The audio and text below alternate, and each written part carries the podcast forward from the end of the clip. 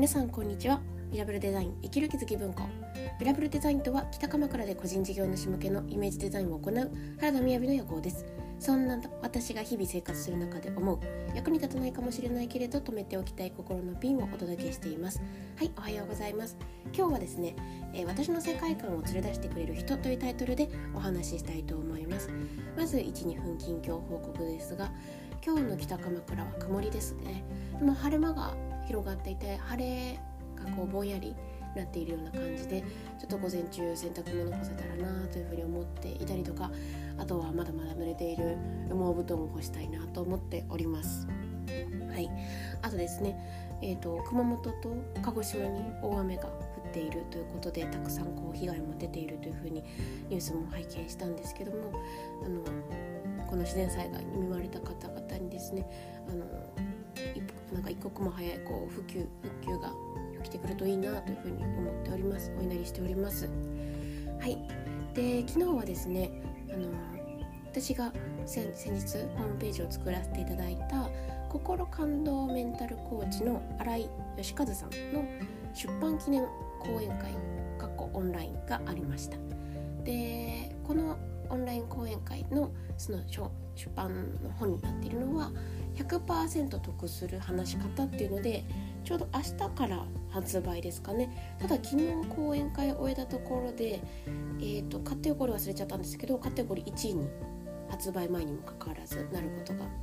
できました。いや本当にすごいことだなと思っているんですが。で現場ではですね最小人数で本当に最小人数で、えー、撮影をさせていただいてで170人ぐらい200人ぐらいの最終的にお申し込みがあったと思うんですがそこでこう講演会が3時間ぐらいありました。で最初にですねあの新井さんのお話もこう3時間っていうのもあるんですが新井さんの話はちょっとあってからあとまず山崎匠さんってあの「やる気のスイッチ」とか本著書を出されているベストセラー作家の山崎匠さんとの対談とその後えー、里由美さんという方だったりあの上出さんという方が出版をプロデュースされたのでその出版の背景についてお話をされてその後、えー、新井さんのお弟子さん講座という講座があるんですけどその講座に出られてたお弟子さんの対談という感じでしたね。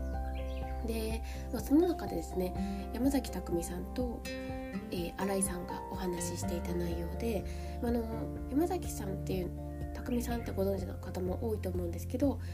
えー、コーチングもしていたりするんですよねご自身で。でそのコーチングをお願いしているあコーチングをなりわいにしている山崎さんがどうして新井さんのそのコーチングっていうのを3年以上受けているのかっていう話を質問をされたんですよね。でその時にコーチングを人にこうお願いしないっていうのはある意味コーチングが分かっていないんじゃないかっていう話をされていてで結局コーチングをしていたらきっと分かっているはずなのはやっぱその他者でなければ分からないことっていうのが確実に誰にとってもあることでその自分の世界観を連れ出してくれる人が重要なんだよねっていう話をされたんですよね。であ本当にそうだなというふうに思いました。私もそうですねあのー、コンサルを受けて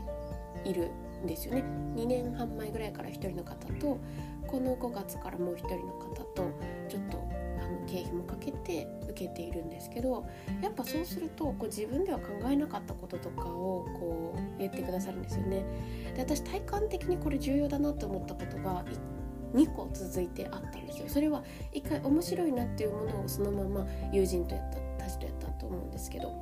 えーと、去年の、えー、秋頃ですね北条久美子さんという方とあのワークをさせていただいてで、うん、そこでですね自分の1年後あいろいろですね20分ぐらいであなたの人生の話を聞くんですよ。そのまま初めてお会いしてるので全然名前以外知らない状況じゃないですか。で確か1人20分むしろ3もしくは30分ぐらい自分のお話をさせてもらうんですよね。もちろん質問ベースでなんかどういうところに住んでたんですかとかっていうのをでそれが軽井沢の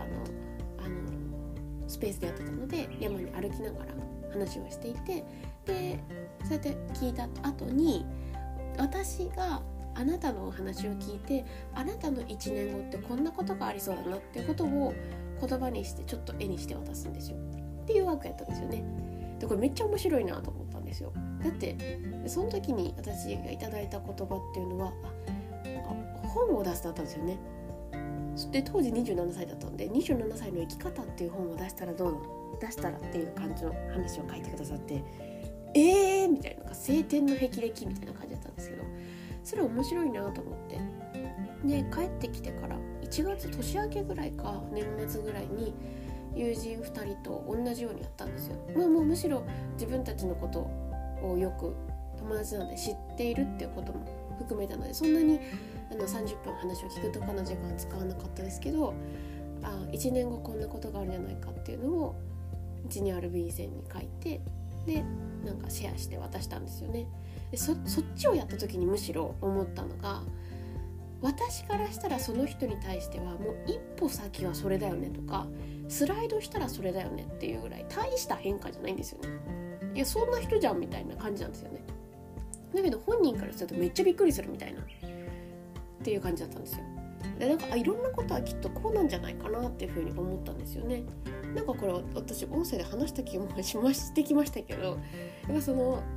私にとっての一歩先というか100歩先みたいなことが相手からしたら一歩先だったり360度っていう角度がある中で私こっち側かなって思っていたものがちょっと全然違う角度の話をしてくださるみたいなっていうことってすごくあるなと思ったので、まあ、の本当ですね匠さんのその世界観を連れ出してくれる人っていう人をこう日常的に置いていくっていうのはすごい重要なんだろうなっていうふうに思いました。はい、でで今日は満月ですね。7月5日ということで満月なんですが今日の私は別に星読みの方ではないんですけどあの今日叶えてくれるものっていうのでですね私が持っている本をちょっとこう引用させて紹介させていただくんですが今日ねこういうちょっと胃のイメージすると叶いやすいものが大きな目標を達成することとか途中で挫折することなく地道に努力することまた社会的評価が高まり昇格昇進昇給することあと不要なものを断ち切ること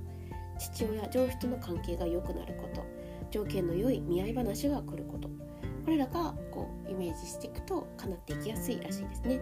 で逆に自分からリリースできることそれは融通が利かないっていうことだったり堅苦しいとか面白みがないっていう側面だったり冷淡で情がない無感情っていうことだったり歯骨関節皮膚に関わる悩みやトラブルっていうことをリリースしやすいらしいですよ。まあ、満月っていいですよね。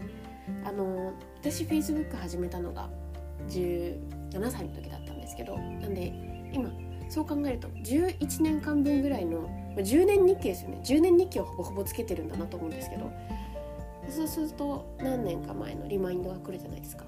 で昨日2013年ぐらいの昨日の日付であ眠いのにすごく星が綺麗で眠れないよみたいな 大丈夫かみたいな。なんかそんなあの投稿があったんですけどなんか多分バイトに行っていてあの頃って夜バイトが終わって12時ぐらい終わって家に帰る途中ってすごい星があ月がよく見えたんですよね。なんできっとそれなんだろうなとか思ったんですけどまあ、今日はですね晴れてればきっと満月なのでなんかそんな風に時間を過ごせるといいんじゃないかなと思います。